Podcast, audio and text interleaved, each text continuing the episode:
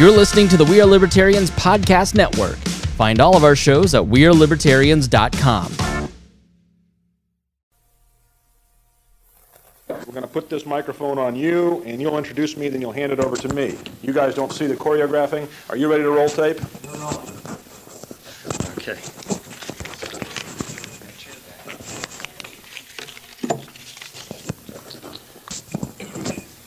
Does that pick up okay? I guess it does.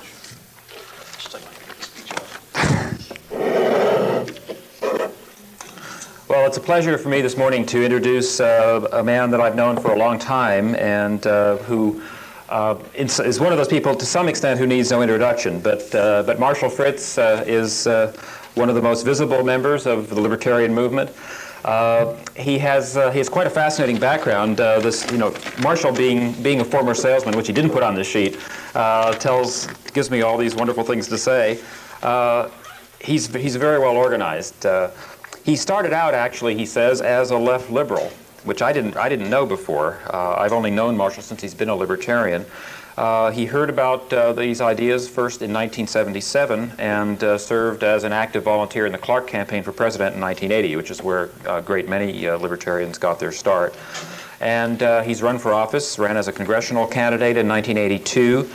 Uh, and served for at least a year as executive director of the California Libertarian Party back in 1983. During the 84 presidential campaign of Dave Bergland, he was a petition drive manager, collected 35,000 signatures in 27 days in Pennsylvania, it says here. Pretty impressive. Uh, and was uh, served as campaign manager for the Steve Givot campaign for U.S. Senate in Illinois in 1984. Uh, following all of that uh, activity in the party, uh, Marshall founded Advocates for Self-Government in 1985 and has developed such things as the world's smallest political quiz, of which he tells me there are over a million copies now in circulation, uh, the Liberty Communicator course, uh, the Seminar One uh, program, and incidentally, I was just in, in Alabama last weekend for the Alabama LP convention, and it, I was amazed to see the degree to which Advocates has been adopted and, and is working in Alabama. They seem to have one of the most active groups anywhere in the country, and it's well tied in with the Libertarian Party uh, there. The LP is actively promoting this as a, a recruiting and training device.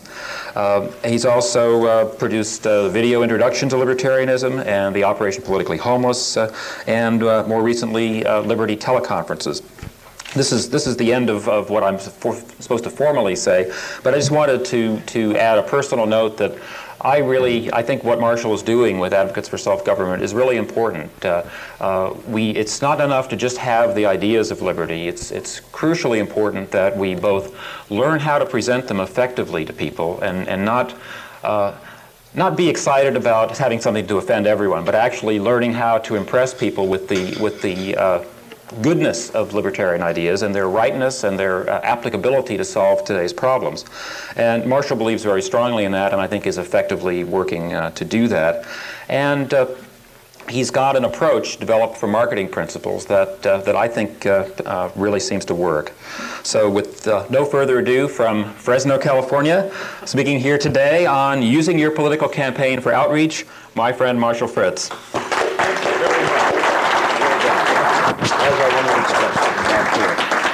Thank you. Didn't Bob give one great speech last night? Did we enjoy that or did we enjoy that, huh? And how many of us enjoyed that presentation by Larry Dodge the last few minutes, huh? Wasn't that something? I love to do that because people listen to these tapes, you see, and they and they missed out on uh, Bob Poole's speech, or they missed out on uh, on um, Larry Dodge, and it just kind of, next year I'm going to go to the convention. So little, uh, little hooks like that. I was going to start with a kind of a Ben Franklin T-chart on the advantages or the benefits, the payoffs of political campaigns, and then some of the negatives, the costs, the drawbacks of political campaigns. Yeah, I drew up a little T-chart. And if, uh, if you're all asleep already, uh, maybe I'll have to read mine, but I was thinking maybe we could do a change here, and I could ask you all for some of the advantages that we see, the benefits, the payoffs of political campaigning, and, and then maybe some of the expenses, costs, drawbacks, or difficulties that there are there. So then I'll expand my list, and the next time I give this speech, I'll get up and show how smart I am. You see, I've swiped more ideas. I so careful, I got rid of my pen. Uh, so who has a second pen they could volunteer? You can use the Fritz trick of handing a person a felt tip pen and keeping the lid. see, you always get your pen back. but one of three things in my life I've invented, and that's and that one I borrowed from somebody. We're going to talk about some of the benefits and some of the negatives. Let's start with the benefits. Uh, please speak up real loudly. In fact, even stand up and give your name if you um, and uh, maybe the city you come from, and then give a benefit. So, uh, who's uh, bold and first? Come on. There you go. Yeah. Dennis Thompson. Candidate for governor. You swinging that camera? Good. All right, he's swinging that camera. All right. Good. Get the microphone over here. Speak up. Major benefit is you have a lot of fun. You're talking to a lot of people. Well said. All right, congratulations. A lot of fun. That ties in with my first one that I put down. The benefits of campaigning are you get lots of attention. Now, raise your hand if you just got too much attention as a kid. and you just can't stand anymore.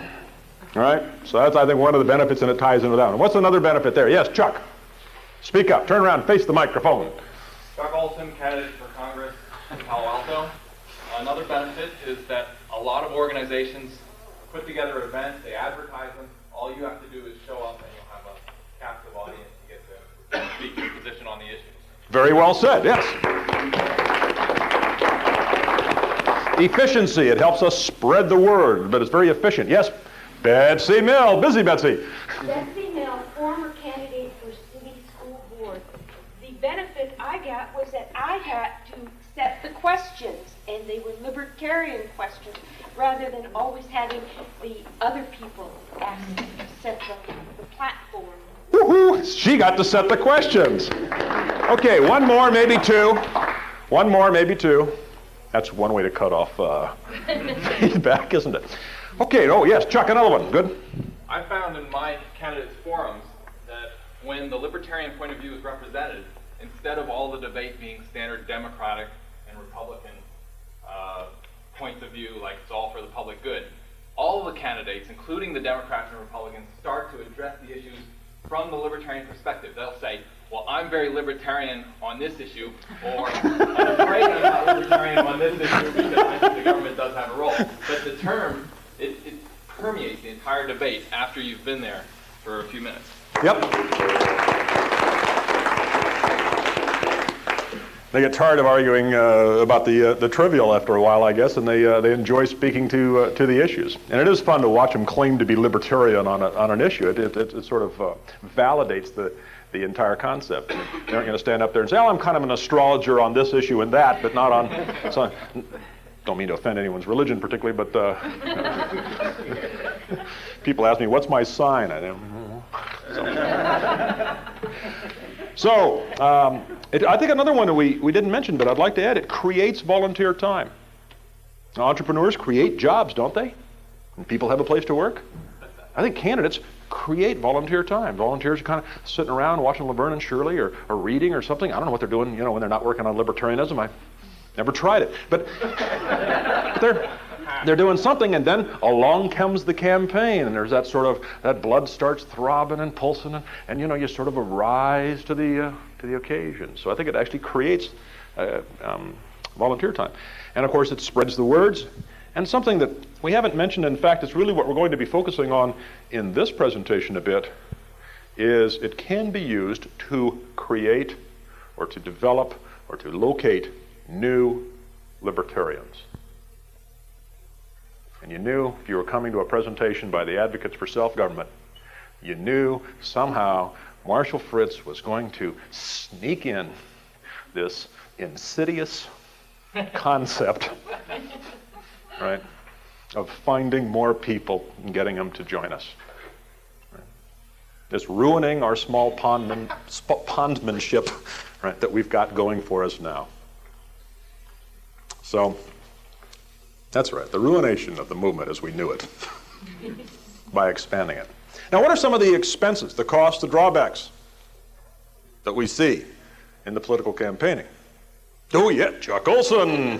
Takes time. Takes time, okay, fine. What's another one? Well, that exhausts our. Boy, that's just so much fun. you can do. It takes money, okay. It's hard to measure any visible benefits. Bingo. Will you please stand up and say that to, to, to TV land out there? Come on. It's hard to measure any visible benefits. Votes are not a very good way of measuring how you've done. Thank you, thank you, thank you. Come back to that, and back to that, and back to that. In the back, someone was scratching. Oh, waving. Yes. Richard Martin, swing the camera. Richard Martin, congressional candidate in Orange County. It can lead to a uh, sense of depression uh, after the campaign is over if uh, unrealistic hopes are built. That's right. It leads, it can lead to a sense of depression, or what we could call post campaign blues, or some might call burnout. Post-partisan. yeah, but the downside of being the center of attention all that all so long is then uh, now they're all looking at something else, right, and not at you. Oh. I like initiative. I had. Hooray for Chuck! Prevent blind. Speaking tip to you Toastmasters or, or soon to be Toastmasters or someday to be Toastmasters. If a siren goes by, what should you do? Stop, and, every, and point at the siren. If a bird flies in the room, what should you do? Oh, look, Talk about the bird. Because that's what they're all doing anyway. and you want to be the leader, so you find out where the crowd's headed and you run out in front of them and ah! right? Jerry Brown imitation.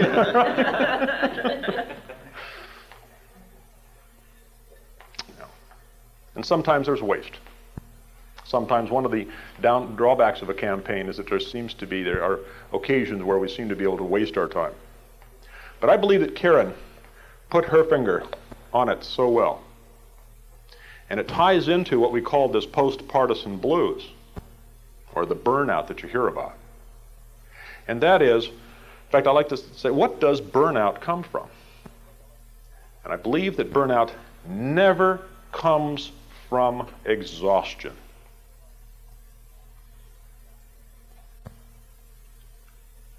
Well, I don't want to overwork the volunteers, so I'm not going to ask them to come out next Saturday. I don't want to overwork our volunteers here. Is missing the point completely. Burnout does not come from exhaustion. It comes from two things. A sense of futility and a sense of not being appreciated.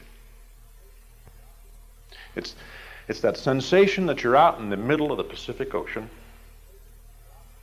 Boat's gone down, you're by yourself, you're paddling. It's midnight, and you're in the fog. You just don't have a sense of making any progress. There's a futility there. And what we need is some way to, to pound a stake in the ground. So if we are able to move, we can measure the distance. I did that. Right? Whether it's a foot or 12 inches, however far, I did that. You can feel good about it. And a sense of appreciation that, that people uh, recognize and feel good about it. And, and part of what we're going to talk about here today, campaigning for outreach, is how to use your campaign to maximize those benefits that we talked about and minimize those costs. The theme of today's presentation is that you can use your political campaign, the one you're involved in this year, the one you'll be involved in next year or two years from now, or the one that you're working on someone else's campaign. You can talk, if you're campaign manager, to your candidate and say, let's get to be part of the, the Liberty three step. The Liberty three step? Yeah, the Liberty three step. You shoot them, I skin them, and you all get to eat them, to dine on them. What do I mean? Use the campaign to have a single measurable objective. Its purpose is to get the names and addresses of people who are interested, curious about our ideas. Have a measurable goal. I'm going to get 831 names. Why'd you pick that number? My mother was born on August the 31st.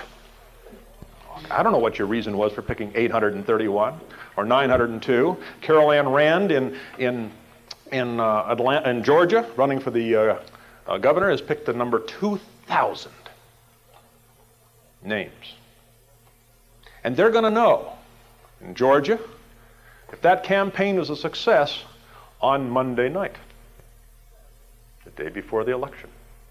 Because they're going to know if they got 1,921 names, I suspect they'll call that campaign a major success. Or 2,012 names, I think they'll call it a major success. Or 3,000 names, they'll call it a major success. Or 712 names, they'll call it a partial success and a valuable learning experience. and we can do 2,000 next year, or we can set our goals at 750, or something, you know, I don't know what will come from it. But they'll have pounded the stake in the ground, and they developed a measuring stick where they can see how far they can get. A couple of, that might be six years ago, and I won't mention his name because he was very proud of his campaign plan. It was all typed up. It was February, and it's full page, and there it ended on November the 6th or 7th or 8th with the, with the election night party. And I can remember turning it over and seeing nothing on the other side. There was a complete campaign plan. And it was one of, typed and everything, and thorough. It just it really seemed great at one level. What would happen if a golfer came up, studied the lay, addressed the ball, pulled his hands back, did all of his thinking up until he hit the ball, and paid no attention to the rest of his swing? What if all of his focus was on hitting the ball? I don't even play golf, but I know the answer to that one. You all know the answer to that one? What's going to happen, Brian? It's not going to go uh, very far down the fairway. it's not going to go very far down the fairway. It'll go quite far in the rough right? or something. But it isn't going to work because there was no sense of follow through. Now, what if you had a campaign that was, say, uh, 15, 18 months long? Why, there's the seven or eight months between now and November, phase one. Then there's November through the following June, phase two. And then phase three is from, from say, May through July of next year. A little overlap with phase three, phase two. And what if the first part of my campaign is to get those names? Those 831, those, I don't know, pick your number, right? Pound your stake in the ground, set your target.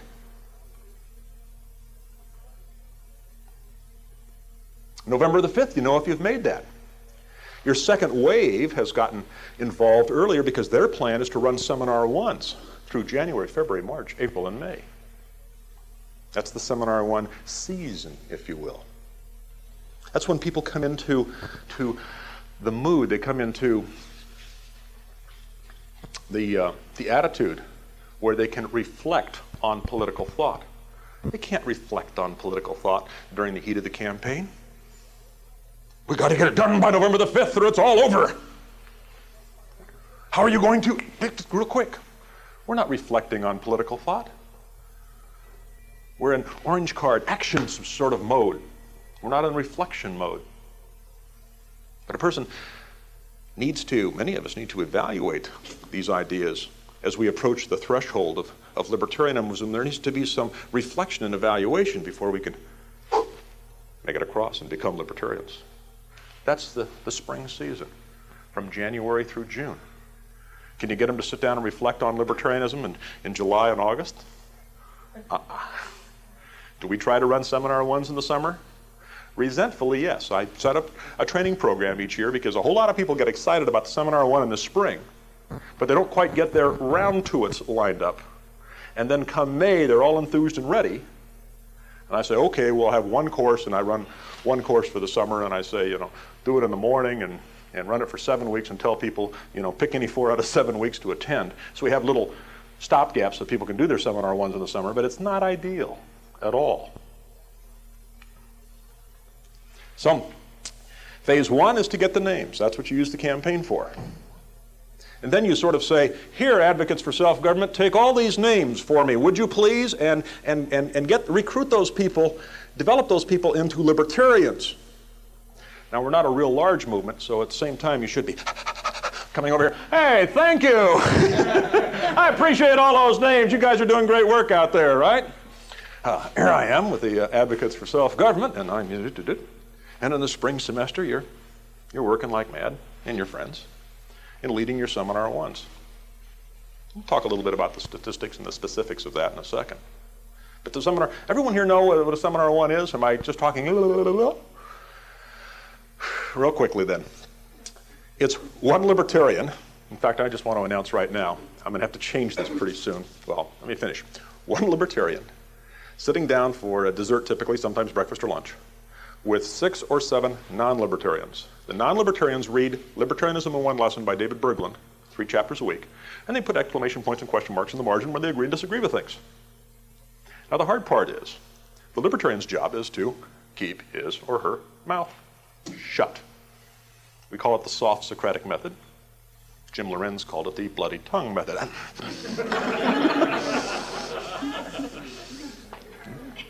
but it's not the libertarian's job to use that conventional approach we use. If I can just shake your lapels hard enough, you know, I'm sure you're going to understand this. That's, right. that's not the approach we're using. They learn, uh, they read about libertarianism out of the book, and then they discuss it amongst themselves. And it's interesting, out of any group of five or six people, there's always one or two or three that, are, that already agree with the libertarian position. And they make very effective, now that they've read you know, libertarianism, libertarian stuff, and they got their logic and detail, which they kind of maybe didn't have quite before. Now they become very effective spokesmen for libertarianism. Then the discussion, you know, you talk about two things maybe during the night. Might start on uh, compulsory education, switch over to drug laws and they're switching around as who's talking about what. I mean, the whole thing's just fun. You get out of there, do that for five weeks. The fifth week, you say, now it's the time for the final, about an hour into the meeting. Please take your piece of paper, a piece of paper there, and for two minutes, would you write a definition, or you have minutes, take, write a definition of libertarianism. They all scribble. Now, if you agree with the principles that are embodied in your definition, please sign your name on your piece of paper. 85%.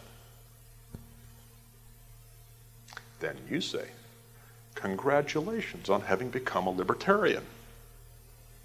And I can guarantee what they're going to say. Is that all there is? Don't I have to join something or change my registration or vote or send money? And you say, Yes.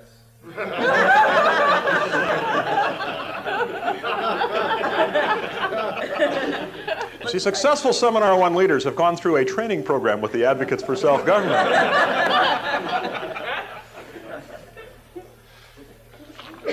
they have studied their 100 page manual chock full of answers to all of the tough questions on how to lead a group, not about libertarianism. Other people write that stuff. I don't need to. We talk about how. I want to take one for each row. And uh,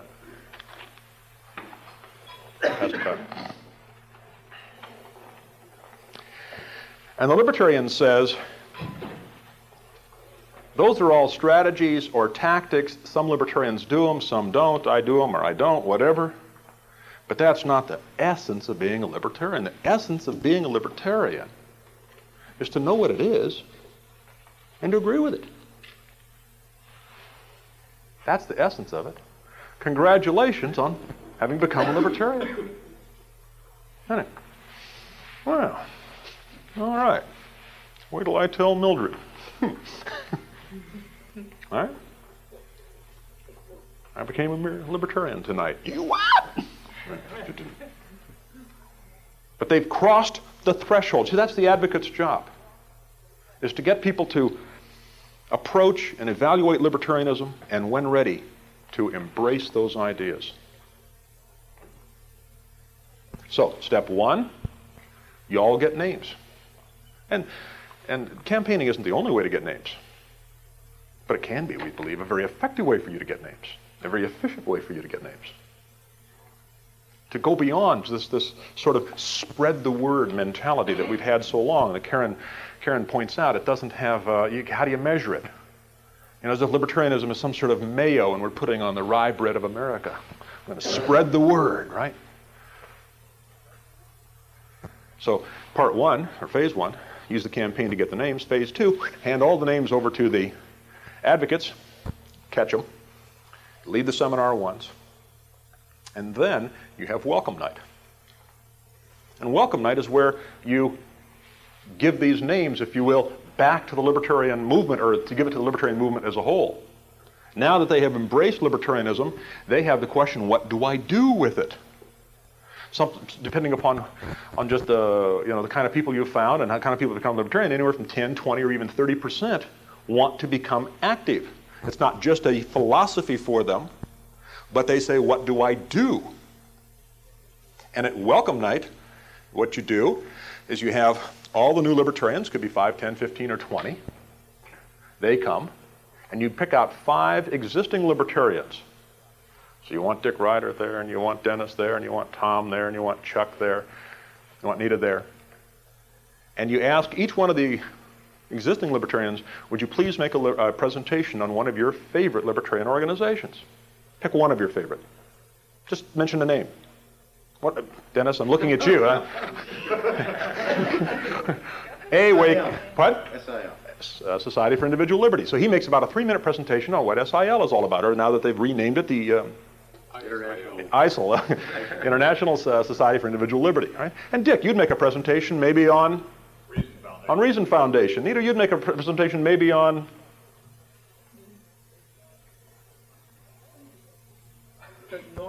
NORML. Okay. What would you, Peter, you'd make a presentation maybe on FEE, FEE, and Tom, you'd make a presentation maybe on Advocates, of course. the what? Advocates. Advocates. Great. How about the Libertarian Party? Dan Chuck would make a presentation on the Libertarian Party. Right. See, the Advocates is not the stalking horse for the Libertarian Party.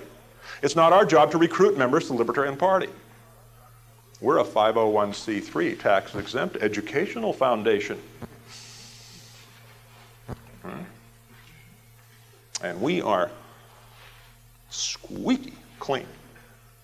And we get people to embrace libertarianism. And there's nothing wrong with that. That's very good.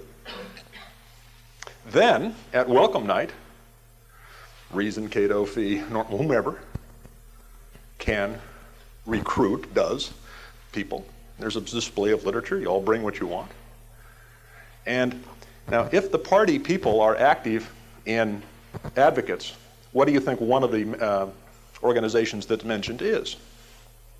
The LP. The LP. And if party people aren't active in the advocates, what's one of the organizations that's left out at welcome night? LP. Now, if you want the LP to grow, what do you got to do? Pay martial law. Pay Marshall. That's from a man who bought 25,000 world's smallest political quizzes and now is, has got a need to give them away. Supply creates its own, you know. Honey, how long are you going to keep those in the closet? Okay. You have the overview. Let's do some touches on it. There's some uh, specifics here. Number one, you beat the futility burnout kind of equation because you have a measurable goal. Number two, you also avoid futility because you're measuring not only on a measurable goal, but it's one that's essentially under your control. Vote total is measurable. But when you're out in the Pacific Ocean, you know, it's measurable that you're floating up and down with the flotsam and the jetsam, but you're not in control of it. We seem to have relatively little control of our vote totals in most races.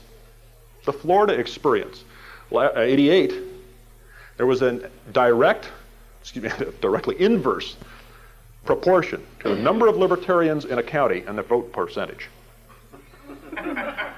The highest percentage were gained in those counties where there is no known libertarian. the lowest percentage of libertarian vote totals were in those counties where they had the most established and active libertarian chapters. Real popular people. Well, And it, it, no, and it's not a party of uh, you know nuts and flakes. Get them to move out of the state. Can't you see this new uh, way of, uh, of winning for libertarianism? All right, let's all leave someplace. if we could all leave the same place, you know, that, that would become libertarian. Well, yeah. Um, there's my own experience in 1982 as a candidate.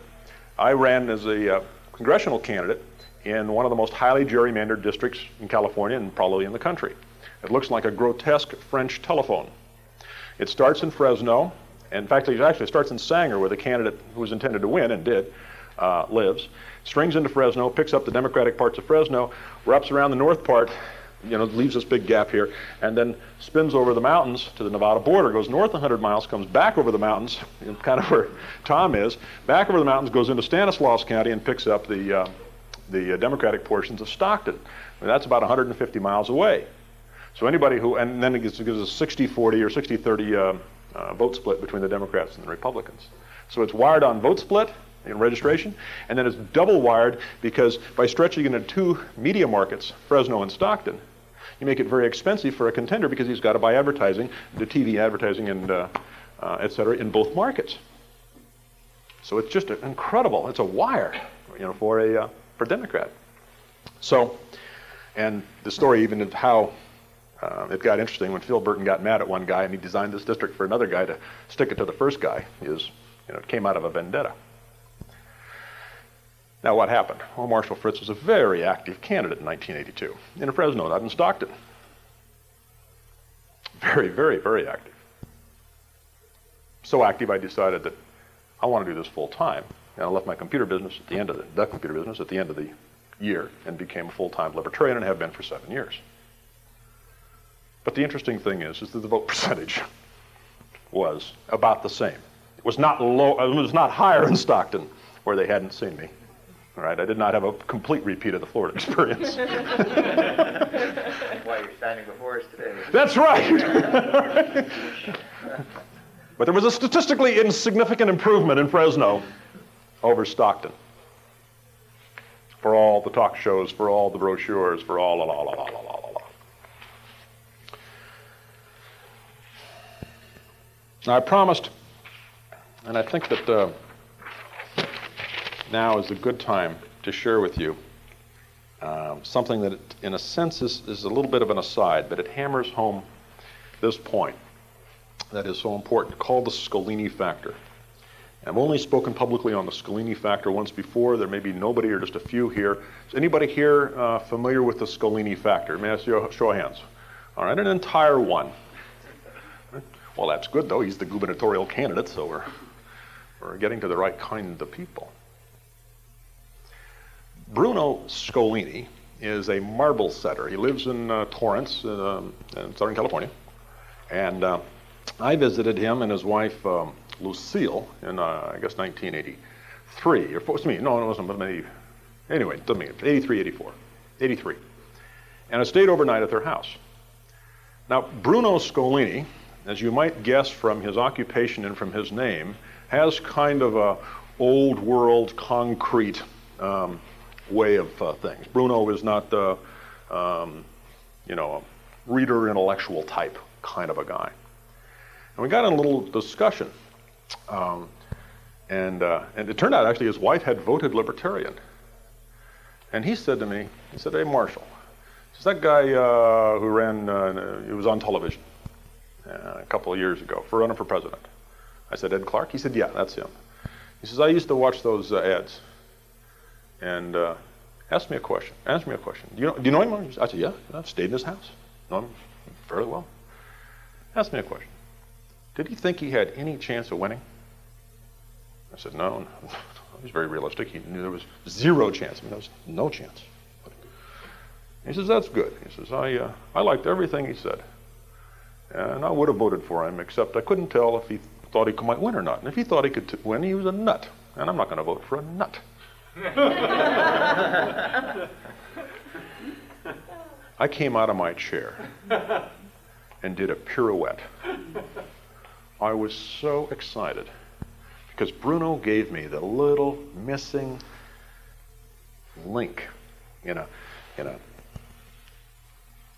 question I'd been trying to figure out since I'd run in 82. And I had developed some, some fairly creative, um, good uh, um, answers to the question. Uh, well, yes, uh, Mr. Fritz, but, uh, but do you think you have any chance of winning? Right? I developed some answers to that. But Bruno gave me the, the, uh, the perspective to know what the answer should have been. My answer should have been no.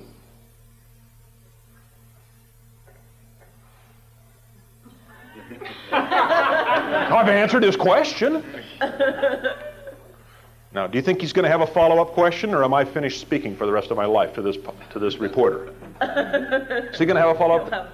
He's going to have a follow-up question. Well, then why are you running? Right? And let's think about it from the reporter's standpoint. We'll exaggerate here and polarize. He's either a young, starry-eyed, idealistic reporter who's going to, you know, help bring information to people, or he's a old, or she's an old, cynical, uh, seen all these uh, politicians lie. Right? Either way, I don't care. And that politician is listening to you and has been impressed for 45 minutes. Because, Bruce, you've given them honest answers, answers that obviously are going to keep you from, from winning, of having any chance. But they've not only been honest, and you seem to be sincere, but you seem to be very well intentioned. You're not, you're not out to hurt people. You want people to be better off. So, and, and, and not only that, you seem to have some logic and you've thought these things through. Uh, you know, logic that I've, the reporter's never even seen before. And you have examples all the time that the reporter's never even heard of. Well, of course we can have, we can privatize these things and still have standardization. Why, uh, we used to have 56 time zones in America. And Baltimore, you know, for instance, was two and a half minutes behind uh, New York. Well, it's a matter of civic pride. We're not going to be in the same time zone as those New Yorkers, are we? Until it was privatized. Time was privatized. Who can tell us the year? 1883 time was privatized. Now we have four time zones. The federal government didn't come around to approving of that until 1914. Did you ever hear the term railroad time? Did you ever hear that term? Yeah. What's it mean? That's how time got privatized. Railroads couldn't put up with stupid government, well, you know, insane 56 time zones. So time was privatized. So you keep coming up with these kinds of things that just intrigue the reporter. You're looking well intentioned, honest, intelligent, knowledgeable, logical, and the idealistic one has got has her eyes this big, and the cynical one is thinking, there's got to be a rat in here somewhere. I just haven't done the right probing to find what's wrong with this person. Finally, the question well, tell me, sir, do you, do you think you have any possibility of winning? Well, if the message was just out, or if, you know, blah, blah, blah, whatever your little, you know, there's no reason why I can't, whatever your little disingenuous, dissembling, you know, you've been candid and honest and leveling with the guy. You've been a straight shooter for 45 minutes, and how do you finish your interview? How you been trained by, by libertarian leaders to finish your interview? Huh? Waffle. Waffling. Oh, a little deceit, maybe. Yeah. You're walking through the valley of death, and if you cut your hair and hobble yourself with a lie, you trip right at the end. And he says to himself, Guy almost had me. Right? but he's just another con. Just another, he's willing to lie, or he's nuts. And if he's a nut, I don't care. I can't learn from him. He might be right. You know, some nut might know that 2 plus 2 equals 4, but you don't want to learn arithmetic from a nut. The Scolini factor is that they are testing you to see if you are honest and sane. And the only honest and sane answer to the question is well, tell us, uh, uh, sir, do you think that you have any chance of, uh, of winning? One chance out of 300, 3,500. Thank you. 28 million divided by uh, 8,000 libertarians.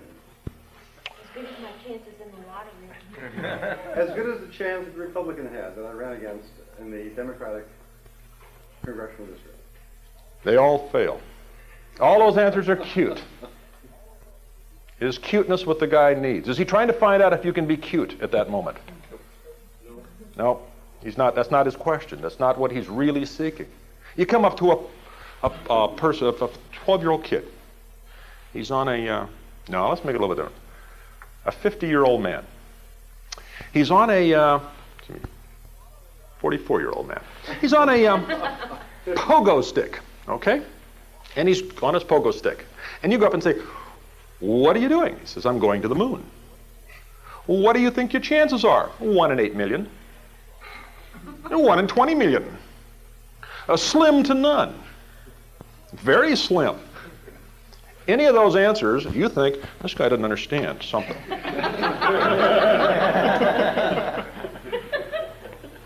His odds are not 36 million to 8,000. His odds are 36 million to zero. And if you if you come off of that just a little, he knows you're you're, you're trying to con him. You're not. Be- See, here's what happened. In the 70s, when the libertarians first got politically active, they learned lessons from the people who were already politically active, the Democrats and Republicans. And what was one of the cardinal rules? Never admit you're going to lose. Now, am I saying a Democrat or Republican should ever admit that he's going to lose? Am I saying that?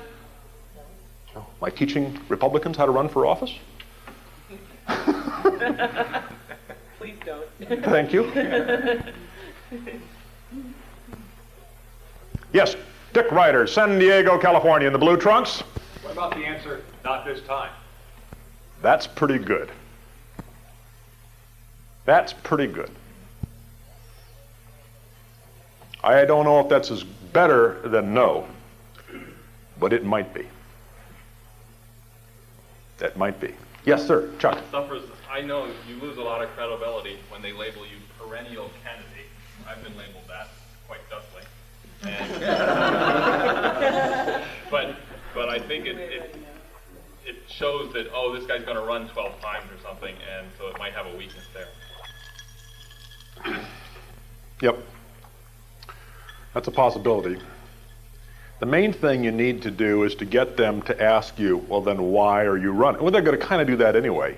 But you need to have a coherent answer to the question, why are, then why are you running? And you say, well, my campaign objective, this is phase one of sort of a three stage campaign. My campaign objective, in fact, let me play with some numbers here that are one tenth of Carol. Well, let me give you what Carol Ann would say. Carol Ann Rand would say something like this. Of course, she wouldn't have notes in front of her the way I have. But she'd say, well, our campaign is designed to get the names and addresses of 2,000 Georgians, people in Georgia, I guess they call them Georgians, 2,000 uh, people here in Georgia who are curious about our ideas. We expect to be able to invite 1,500 of them to attend a seminar and uh, 400 of those to, to come and actually evaluate the libertarian ideas next spring. Out of those 400 that evaluate our ideas, well over 300 will become libertarians. Probably 20% of those, maybe 25%, will actually get active. And then the process repeats itself the next year on a larger, or the two years later on a larger scale. And uh, it's, we can't predict at this stage when we're going to see electoral victory any more than certain East Germans or Romanians could predict when they were going to see uh, some progress. Right? These things are very hard to predict. But we know we're not going to win if we stay the same size. And we know we are going to win when enough people figure these ideas out and then they make sense. Now, do you sound rational? Huh? Plus, you don't say, you let them figure it out themselves. You don't say that this thing starts to look like it has some exponential growth capacity. It looks like Amway, growing, growing, growing kind of a thing. You don't say that. Let the reporter figure it out for herself or himself.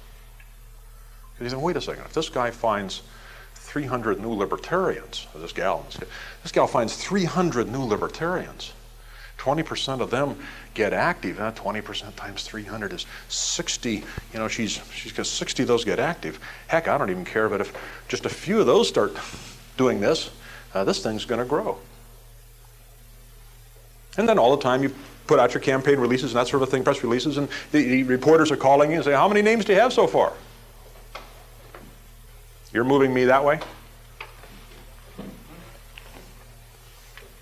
Why am I moving? To make room for Chuck. I was gonna. Good to say. I've been. Uh,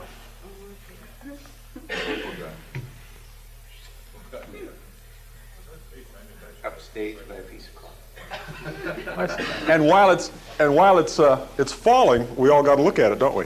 Huh? When it's just. Huh? Okay. All right, we're gonna have somebody be my tape monitor. Well, that's Chuck. We have a tape monitor. Good. Guaranteed. By the way, the uh, bill to do a uh, 10% rollback on the law of gravity as a temporary supplement to the airlines has gone down in committee. So. Uh, don't know why the government does.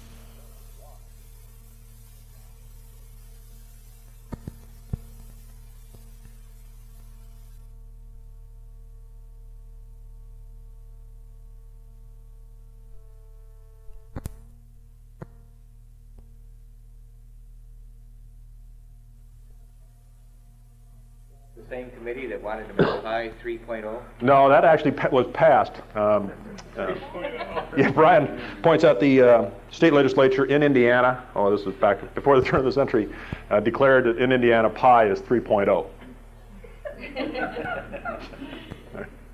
Luckily, most engineers didn't. Uh, uh, they, excuse me, they were into uh, pi, pi nullification anyway. Yeah, pi nullification act of 19. Another one went down to defeat. Is true. I mean, you don't have to make this stuff up, but uh, you know, we're talking about politicians here. Right? Is uh, uh, Indiana got very close to passing a law with, to, to have an official state dirt. But you think about it, why should a state have a state butterfly or a state legume or a state, you know, some of the other things that the states have? Why should you have a state flower? If you have a state flower, why shouldn't you have a state dirt? That's right. Where do they think flowers come from, anyway? So, point three design your campaign to, com- to complete in June of 1991. Where phase one, as we said, is to recruit names, phase two, to get people to evaluate and hence embrace libertarianism, and then phase three, to take place in May, June, and July, is to invite them into the movement. Are people willing to go to parties, you know, like potluck suppers and that kind of a thing in May, June, and July? Are those kind of fun? Is that a good way to get these people to, to find out if other libertarians are fun to be with and interesting people? Yeah. And that's what you do. The, the uh, uh, welcome night is, is, is designed around a potluck supper format. And each of the new libertarians, when the program starts after the, the uh, vittles, and you get into the program, each of the new libertarians uh, gets to read their definition of libertarianism. And they get a round of applause from all of the existing and, and their other new libertarians. Hey, that's all right. I never thought of it that way. That's good. Goes around the room that way. And then the, the uh, Dicks and Nitas and, and uh, Dennises, et cetera, get up and give their presentations.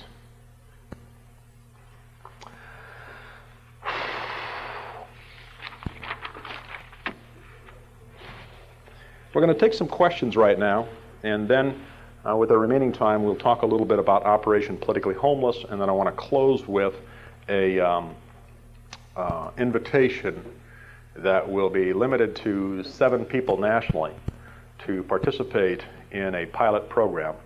Uh, we did a pre-pilot last year, and it worked very, very well. David Bergland was so excited. He said, "This may be the greatest innovation yet for the Libertarian Party." Um, but a way to train and coach our candidates uh, effectively, which we've never had before.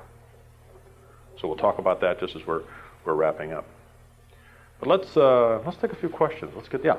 Marshall? Uh, uh, Tom Tryon, a uh, um, uh, Board of Supervi- uh, Supervisor of the uh, county, which county? Calaveras. Calaveras County. And, uh, well, I won't use my toad licking joke tonight, today, this morning. I, I'm interested if you did any analysis as to why, uh, when you focused your campaign in Fresno, you didn't stati- statistically do any better in Fresno than in Stockton, uh, where your name was basically just on the ballot. Right. Uh, do you have a, uh, have you? Why, why was it better in, in um, why was it not statistically better? It was 2.1% in Fresno and 1.9 in Stockton.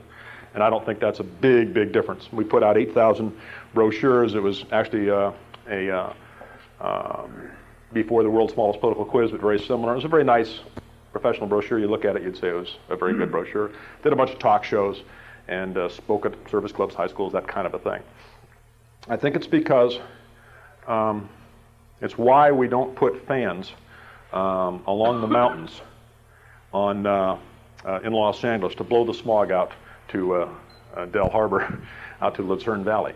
Is that is the fans can't be big enough. The weather is so large that you don't make any sort of a dent with the size of campaign that we can mount. You can't, you know, it's that flea scurrying up an elephant's backside with uh, um, illicit intentions uh, on his, or his mind, right? It just we're so diminutive. I tell Paul, um, uh, reporters we're, we're so small. We're looking forward to being teensy weensy. And they laugh and relax and hey, that's right. Maybe I can help you. You know, I mean, they, they have a different kind of an attitude. So uh, we're too small to have that kind of an effect now in that in that kind of a race. Yes, Dennis. Well, it's interesting because I ran for Congress in '86 and I got in '88. And in '88, we walked three precincts and we handed out a one-sheet, hard-to-read brochure. And in one of those, we got a 50% increase in votes. In the other two, we got a 300% increase in votes. And so I think walking or doing something different can make a significant difference. And you know, the Scalini factor may be very important, but I think the Romanian factor is even more important. We can get significant changes at various times. And I think that you know, it's important to realize that those changes can come about. Nothing I have said so far, from what I can tell, uh, disagrees with anything that, uh, that Dennis Thompson just said. Um, I think that you can lift the vote totals in some precincts. And in fact, I've been um, thought for some years it would be appropriate to have 10 candidates who would run every two years, and they would every two years, uh, you know, agree to walk three or four or five precincts that were paired to three or four or five other precincts, similar demographics. And if you did that in 10 places, and everything in the party could have that as a data point for were we making much progress. Because you can't get much better, even with all the TV and a whole lot of other things, you can't get a whole lot better than the face to face handshake, you know, I met everybody in that precinct kind of a thing. And you should be able to, I would think, lift your vote percentage in those three precincts from, um, you know, with the kind of with the kind of capacity that we can muster at this stage. How many of us are there, and how many Saturdays are there, and how many Saturdays are we willing to go out and walk the precincts? How many precincts can we we uh, we walk in each uh, uh, congressional district? And I would say numbers like three or four or five are, are sort of realistic. How many precincts are there in a congressional district in California? Quite a number. Quite a number, right? It's hundreds. So if you can walk three districts out of 300, have you affected the overall vote total? No. I'll tell you the Jerry Snyder story. Jerry worked full time for a year on his campaign, and he lifted the vote total up immensely. He got, you know, say, say I don't know, 10, 15 percent. I mean, he walked and he walked. He lost his home. He lost his wife. Almost lost his health and his mind. He didn't quite. But he put huge amounts of effort into that. And he got this increased vote total. I asked him, how many new libertarians are there? Well, he doesn't know of any. For his 4,000 votes that he got in a relatively small area. It wasn't a congressional district. Well, what, what new organizational things are happening? Well, he couldn't name any. See, it was back to this spread the word kind of thing. We're trying to crack a walnut. Do you, do you crack a walnut by. Can a child crack a walnut with, with one hand like this?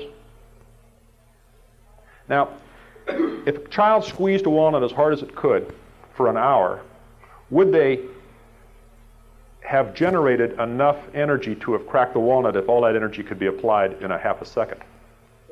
Yes. But because they've applied the energy so slowly over such a long period of time, did it have any effect on the walnut? None. Right. Y'all squeezing walnuts. And I'm saying if you learn to put two of them in your hand at one time, you can break them. You need a different tool, a different approach to open walnuts. Proposal for San Diego County the two, the two walnut method. Instead of just out there squeezing or holding walnuts and not being able to measure your results by the end of the year, how about if on September the 30th, which is a Sunday, you had 10 Operation Politically Homeless kits set up around this county? And then on Monday, you had 10 more, this time at every uh, college in the county. So 10 and 10. Los Angeles, I would urge you to do 20 and 20. And now, if things are slow on the weekend, the newspaper sends out the weekend crew and they do a story on, on what you're doing. But if things didn't get done on the weekend, then I've got a chance for the, for the uh, weekday crew to go out there and do a story. You've got the thing designed so that you've got your press releases all ready. And, you, and this thing is intriguing to the press.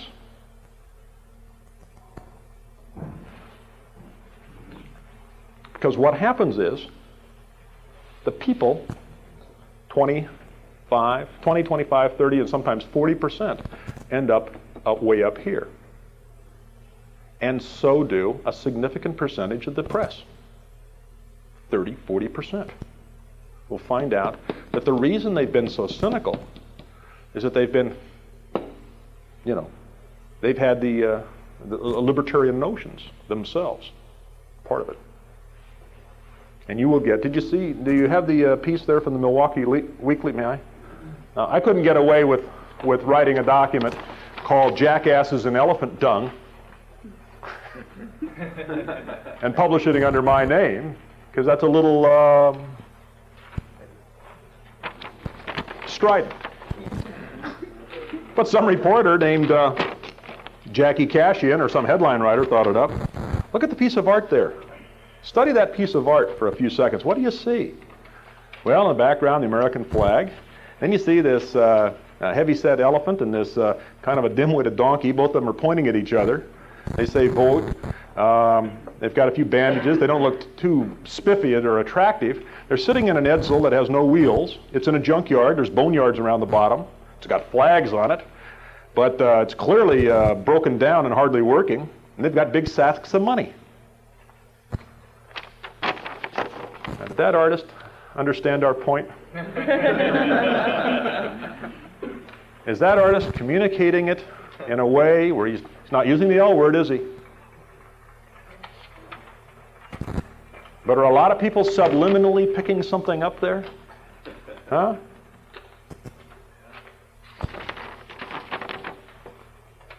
Many think that our two party system holds no political home for them. Now, into this breach has rushed a nonprofit group that sets up informational booths for what it calls the politically homeless. And if you take the Operation Politically Homeless as kind of a kind of a campaign in a can, just add water, energy, and stir and get out there on Saturdays, Sundays, and Mondays. The beauty of it is it's so much fun, and it's so well documented. Please take one for each row.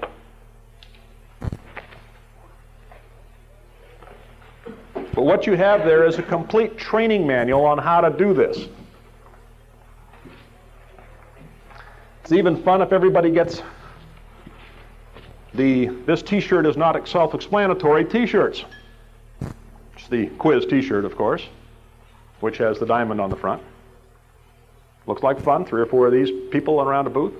The thing is so much fun. What we're getting from the hundred installations that it's had so far, the feedback we're getting over and over and over again in letters from um, um, people that have tried Operation Politically Homeless, is it's easy to recruit volunteers to do it because it's fun. That volunteers who didn't really want to go out to the old style fair booth where you find one socialist and argue with them for three hours. think it's really fun to have a process whereby they can get uh, people to give their names and addresses. And we have booths that are getting upwards of 10 an hour. That is 10 times the productivity of the old fare booths. Our old style of fare boothing used to get, on an average, 10 names a day when it occurred to the booth people to get names and not just argue. And now we get anywhere from 50 names a day on up. Because you know that's what your purpose is, and you've got the tools to do it easily. You all familiar with the Harris five jar technique? You are? You're not. Pardon? Couldn't make it work. Well, then you, then you were doing something, then you weren't following the instru- then I didn't write the instructions clearly enough. There you go. Then I didn't write the instructions clearly enough, and I'd like to hear about it, and we'll get that little sign up there says, do you, Does the government do a good job? You got four jars out there on the table, and they're labeled most, some, seldom, and rarely. and when people come by, you say, Could you participate in our one question quiz today, sir? In your opinion, does the government do a good job most of the time, some of the time, seldom, or rarely? Right? I was doing it one time, the very first time with Harris. And, uh, and this gal said, yeah, I never thought of that, Herman. plunked her dime down in some. Now, when they plunked their dime, by the way, a guy in Denver thought up the idea because we were giving people, we had this little box of beans, and they pick out a bean and put it in. A guy in Denver says, you know, why don't you have them put money in it? so now we suggest you get this box of pennies, not new pennies. People love to pick up a new penny, right, huh?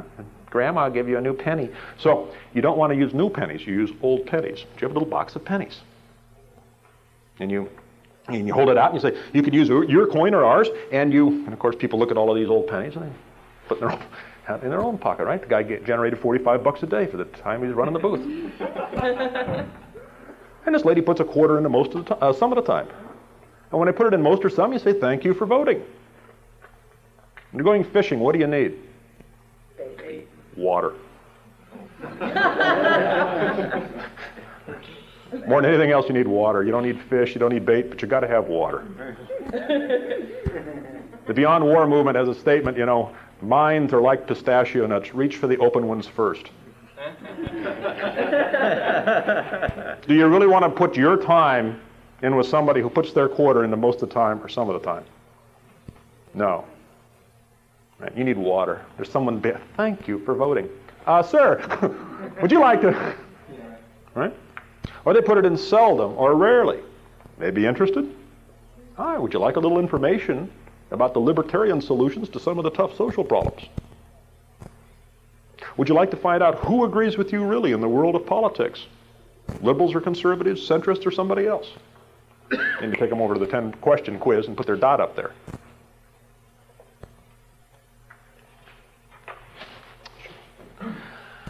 Any questions on the Harris 5 jar technique? Where's the fifth jar?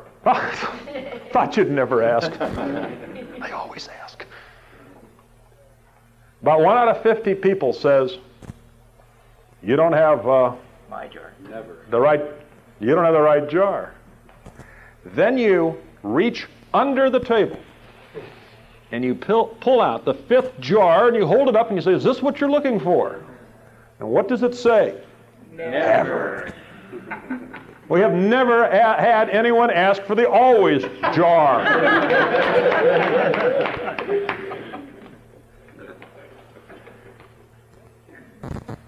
he reaches in his other side of his pocket, pulls out his billfold, and plops down a little help there for the kids, right?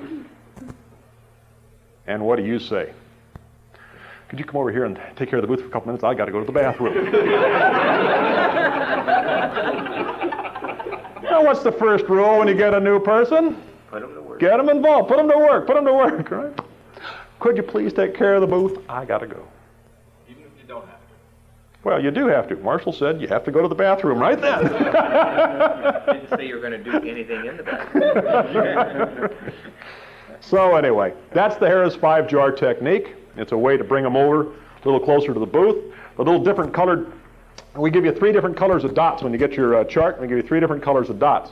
And we suggest that you divvy up the group somehow. One way is, you know, uh, do you lean Republican, Democrat, or neither? You lean away from those folks. And then you use three different color dots. Or you could do um, uh, upperclassmen, lowerclassmen, uh, you know, and teachers, or something like that. But you use any sort of, well, it depends. If you're on a college campus, you might do it differently. If you're in a high school, you know, are your parents Republicans, Democrats, or, or mixed, or neither? You, know, kind of, you just do something to end up with three colors of dots up there. Now, what happens to the to the uh, guy who's got a real active, uh, or gal who's got a real active, logical, uh, inquisitive mind, and they're walking by your booth and they see three colors dots on a Cartesian coordinates that are canted 45 degrees? What do the colors mean? What do the colors mean? You've got your hook. I know the libertarian movement is richly endowed with introverts. Do you think I would be creating tools that helped people to walk over and ask you questions? Yep. That's the reason for the three colors of dots.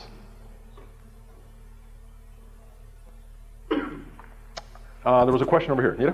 Well, I was wondering, um, does it work at all? It would only take two colors. It would only take two colors of dots. But have you found anything bad to happen if you try to divide it men and women? Uh, I don't know of anyone who's tried the men and women split. Um, you could do that, men and women. Other. men, women, other. this is California. you, know, might not need as many dots as the other. Depends where you are. By the way, I don't. This probably not appropriate to tell this story on on tape, but uh, twist my arm. Oh, tell us, Marshall. Tell okay. Us. Thought you'd never ask. The state of California has a law that if you are undergoing a, a medical procedure and you get arrested, that the state, i.e., you folks, have to pay for the rest of that medical procedure for it to be complete. Now, if you need a sex change and you're broke, Heave a rock through a window. get one shot, right? Get your opening shot, and then get incarcerated. And there's a whole wing in one of our state, one of our, one of the California state prison, there's a whole wing of people undergoing sex changes at your expense. Right now.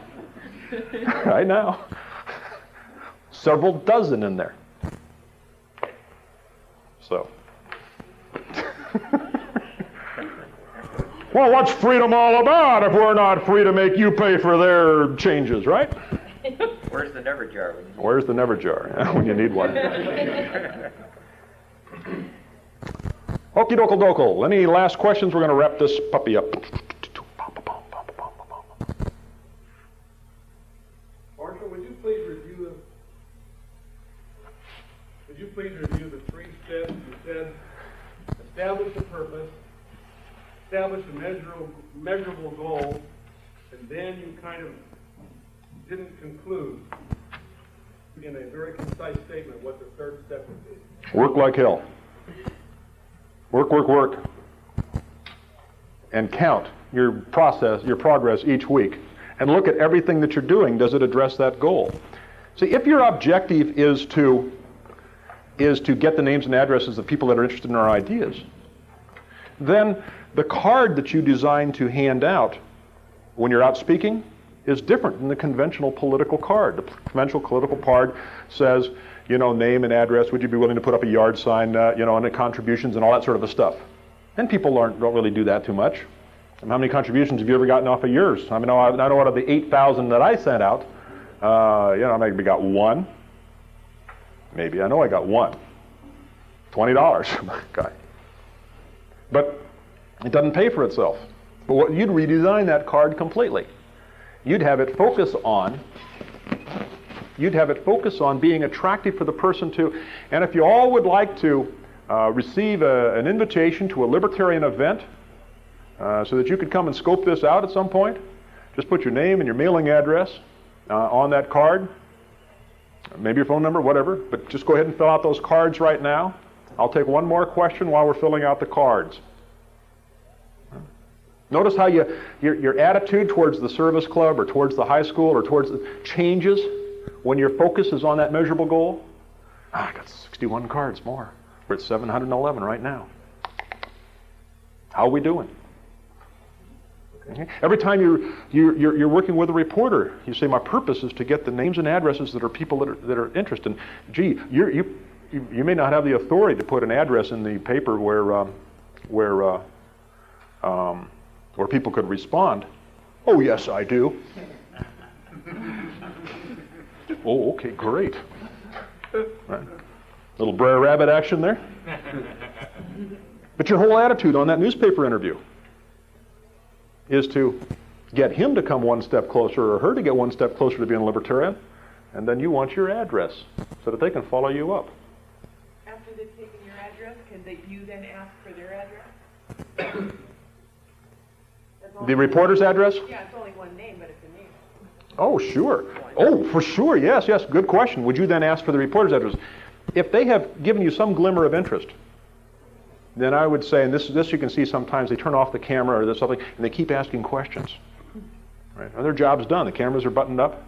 And says, do you think this would really work? I've never been done before. You know, you ask really good questions. I'm going to get a group of people together that ask good questions and that like to really understand issues, turn them upside down. Um, after the first of the year, I mean, this is October now. After the first of the year, and we're going to form a uh, uh, breakfast group, meet for four or five weeks, and just have breakfast and talk, talk over some of the toughest issues in the land.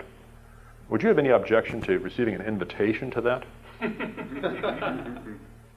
It's a place where no means yes. It's another thing. We, we teach you these kinds of things. I mean, heck, you think of, for 12 years, what, are years in IBM that, uh, you know, I sat there and tried to learn nothing? So we teach a lot of that kind of sales stuff.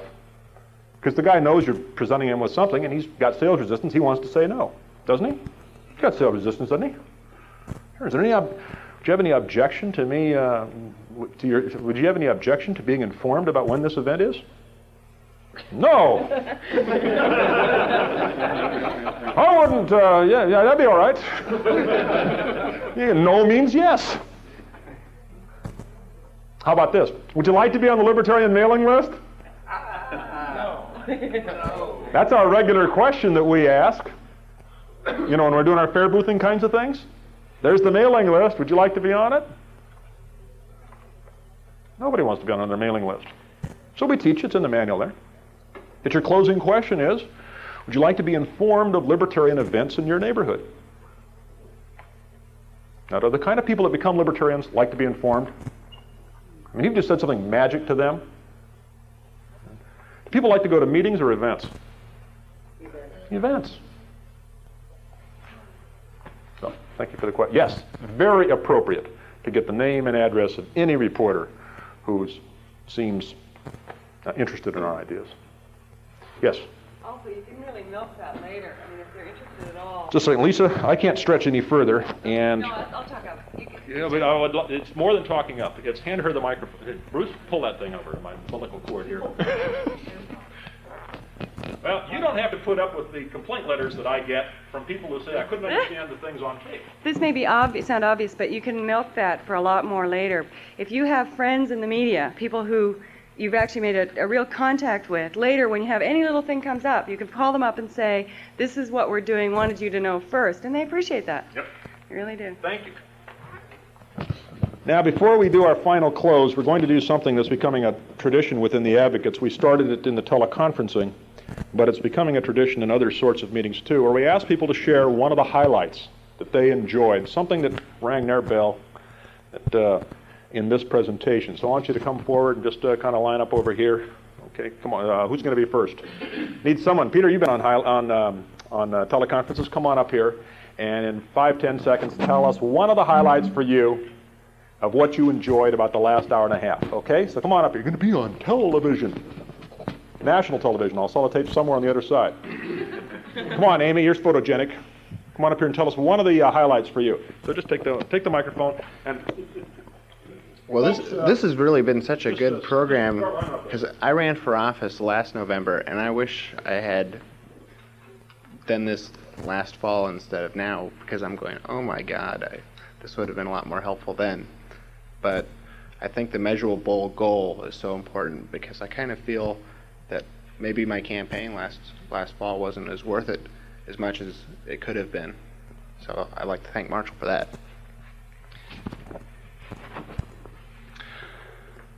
Tell us your name, Chuck. I'm Chuck Olson, Libertarian candidate for Congress in Palo Alto. And the most uh, meaningful moment of this presentation for me was when Marshall was describing how the, uh, the people who have attended the seminar, one, write the definition, and then you ask them if they agree to it, sign it. And that actually brought tears to my eyes because it's, that is a real meaningful moment, and uh, I want to thank Marshall for that.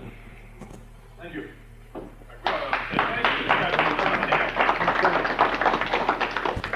I'm Amy Swanson with the Citizens for Freedom of Agriculture, and I'm involved with Tony Nathan's Coalition to End Drug Violence. I'm going to be having a meeting in my neighborhood among my neighbors and the guy from the grocery store and the guy from the newspaper and the teacher and the realtor and all the people that I've come in contact with in the last uh, few months. And having a measurable goal for a meeting like this sort of escaped me. But getting down the names and the addresses of the people I think is going to be really essential and um, keeping my mouth shut.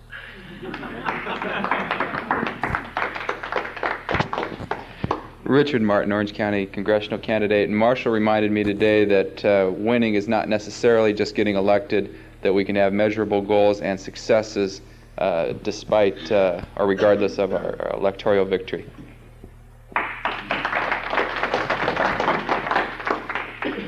I'm Jim Lorenz, the chair of San Diego County. See in our audience we have Dick Ryder, our chair emeritus, our great object of uh, emulation, adoration. We're trying the ideas of uh, advocates for self-government. They're very effective. We had a tremendous booth at the new San Diego Convention Center. We had people three deep for two and a half days. I had to shut off the board and actually pull the, uh, the clipboards out of their hands to close. So it's very effective, and of course, there's always more to learn. But this is more fun than you'll ever have.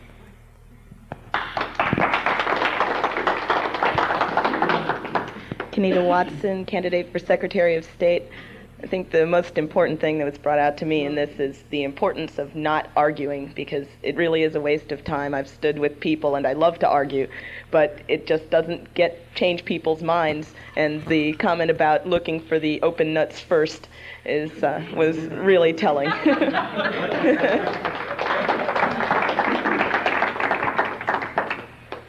I'm Dell Harbor, and I'm a candidate out in the high desert for the 61st Assembly District. And uh, I certainly like uh, Marshall's emphasis on it's all right to say no and be honest rather than waffle around. And uh, uh, his material has helped me, has been a godsend to me, and I've been able to go with some enthusiasm about sharing the idea without uh, having to try to, well, yeah, we're going to win. I mean, uh, we're out there teaching instead of uh, being political. Thank you. I'm Gary Dussel J, Nevada County contact. And I'm not running for anything this time, but I've sure been inspired. In the next election, I am going to run.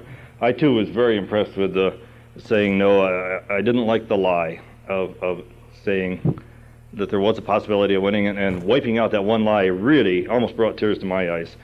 And I'm definitely going to run in the next election, and I'm very impressed with Marshall. And last night, what he had to say, and today, I, I'm very, very impressed. And would you take over the microphone? I have to go pee.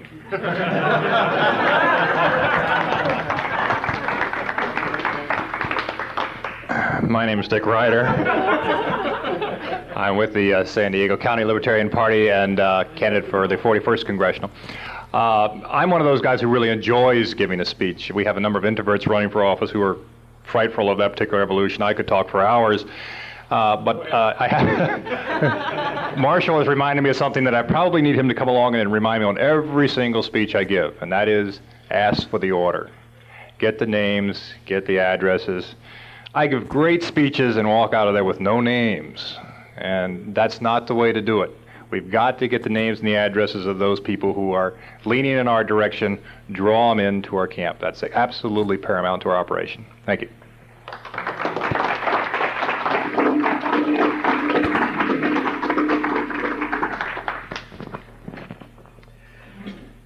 Thank you, thank you, thank you. In closing, I'd like to share with you something that's was a highlight for me in the last couple of weeks. In fact, many of you have probably heard of the 100 seminar campaign that we launched at the beginning of this year. We've done, just to give you an idea of the size of the seminar one, in the history of the program, each year we've doubled history to date. Last year we had 60, or now we have a total of 61 people that have led 97 seminar ones. They've generated 317 new libertarians. It works out to 3.25 new libertarians per seminar. And that keeps inching its way upwards as we get them, people trained in how to get more and more people to attend the seminar. And the 80 to 85% closing rate has been constant since the beginning. So this year we thought, well, let's really have some fun. Let's start a 100 seminars. And we've done 97 in the history of the program. Let's do a 100 seminars the week of March the 26th. Now you're all wondering, well, did we make it? And the answer is, and of course I don't want to lie on this, with a certain redefinition of the date March the 26th. Stretching it to include the weeks of January the 21st, January the 28th, June the 3rd, June the 10th.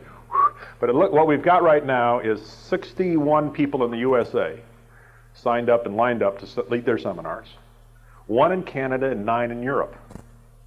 So we're at about 70 people. Some of them have already started their seminars. One farmer in, uh, in Iowa looked at the manual and said, Heck, I can read this and start a seminar in two weeks. I don't need all your training, Marshall. And did. And he wants to get it done before planting. Okay, so, you know, there's people that, that aren't in synchronization and part of the main training body. So there's people that are a little ahead. There's people that say, hey, I'd love to start, but I want to be in the CPAs. I'll be in the April wave, not in the March wave, because they're a little bit busy. So what it looks like, out of those 70 people we now have, and probably in the in the next training wave, starting in three weeks, we'll have about another 30 people, 20 to 30 people in that training wave. So we'll probably end up with a total of about 90 people. So more than doubling the history to date. And those 90 people will probably do somewhere between 110 and 120, 130 seminars this spring. So we will achieve in a, a slightly stretched um, definition. But again, look at the beauty of having the, the numbers, of having the target to shoot for. It's like in archery, you know. I mean, if you have a bullseye, you, you, you can try. Don't always hit it. But if you don't have a target, how do you know? What were you aiming at? The ground? Ah! You know, hit somewhere. Now, the last little bit of excitement, and we're out of here. Oh, and I got a, one in the a thing I want to mention. We're going to have a support group for candidates who want to focus on uh, names that, that think this program makes sense, and they want to have their candidacy focus on the getting of names. We're going to have seven people in that support group. The charge is $300. They will meet every two weeks together with me and with other people that are experienced and they will meet and with each other via the teleconference. So they'll be dialing from San Diego and Atlanta and, and Walla Walla and wherever. But they all dial in at, say, 10 o'clock on Saturday morning or whatever it happens to be, and for 55 minutes, they'll be working with each other and with me and with others on what they should be doing. Because now it's February. What should we be doing? And it's July, then it's August. And you, we're getting closer and closer and closer. And it's a support group in the sense that, no, we don't have marching orders to, to uh, give from Fresno. We've got ideas and we've got connections, and we can say, oh, yeah, there's a guy in, in uh, Lancaster, Pennsylvania that has an answer to that question, and we can put you in touch with him. But for $300, you get to be part of the pilot program to experiment with that. And if it works the way we think it's going to work, the campaigns in 1992 and for the rest of the life of the libertarian movement are going to be vastly different because we're going to write a new book. We're going to write the book on how campaigns should be. And if you want to be a part of that, then you need to talk to me privately. Whether you, and we did a prototype of the pilot program last year, Steve Dasbach and I, and it was very exciting. This is the thing that Bergland said, we think you've cracked the code and how to train and inspire our candidates so that they can be more effective. And the last little thing. Two weeks, a week and a half ago, a non-libertarian called me from from uh, Corvallis, Oregon, a chap by the name of Andy Nowsen, and he said, "Is there a uh, seminar one here in uh, in uh, Corvallis. It turned out a year before he'd gone uh, uh, to the Saturday market up in Portland. Steve Buckstein was running one of these Operation Politically Homeless. The guy didn't have time, but he was just curious, didn't know what it was, and grabbed a, a, a world's smallest political quiz. Sent in eight dollars to the advocates, got the information kit, uh, found out about the Libertarian Party, um, you know, got information from them. Now he wants to attend a seminar one. He's ready to start, learn more about libertarianism. And I said, I'm sorry, we don't have one in, in Corvallis. Do you know what the best way to learn a subject is? Teach it. Ladies and gentlemen, last Tuesday morning, for the first time in history, a non libertarian paid to get to training, to take the training, to learn how to be a Seminar One leader. He's recruiting his people to attend, his fellow non libertarians, and together the six of them will be meeting in Corvallis, evaluating the libertarian political philosophy. And then at the end, he will do the close, just like the libertarians were. Okay, now let's all of us write our definitions of libertarianism. And then he's going to say, and now all of us who agree with those ideas, let's sign our names. Is it going to work? That's right. Thank you very much. Appreciate being here.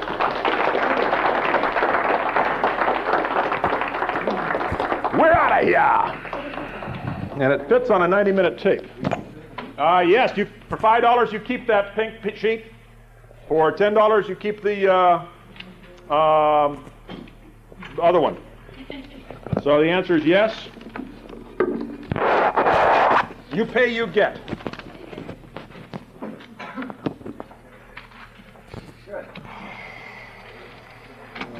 Marshall? Marshall's gonna talk to Jim too, what I want to talk about. is- Kind of fair.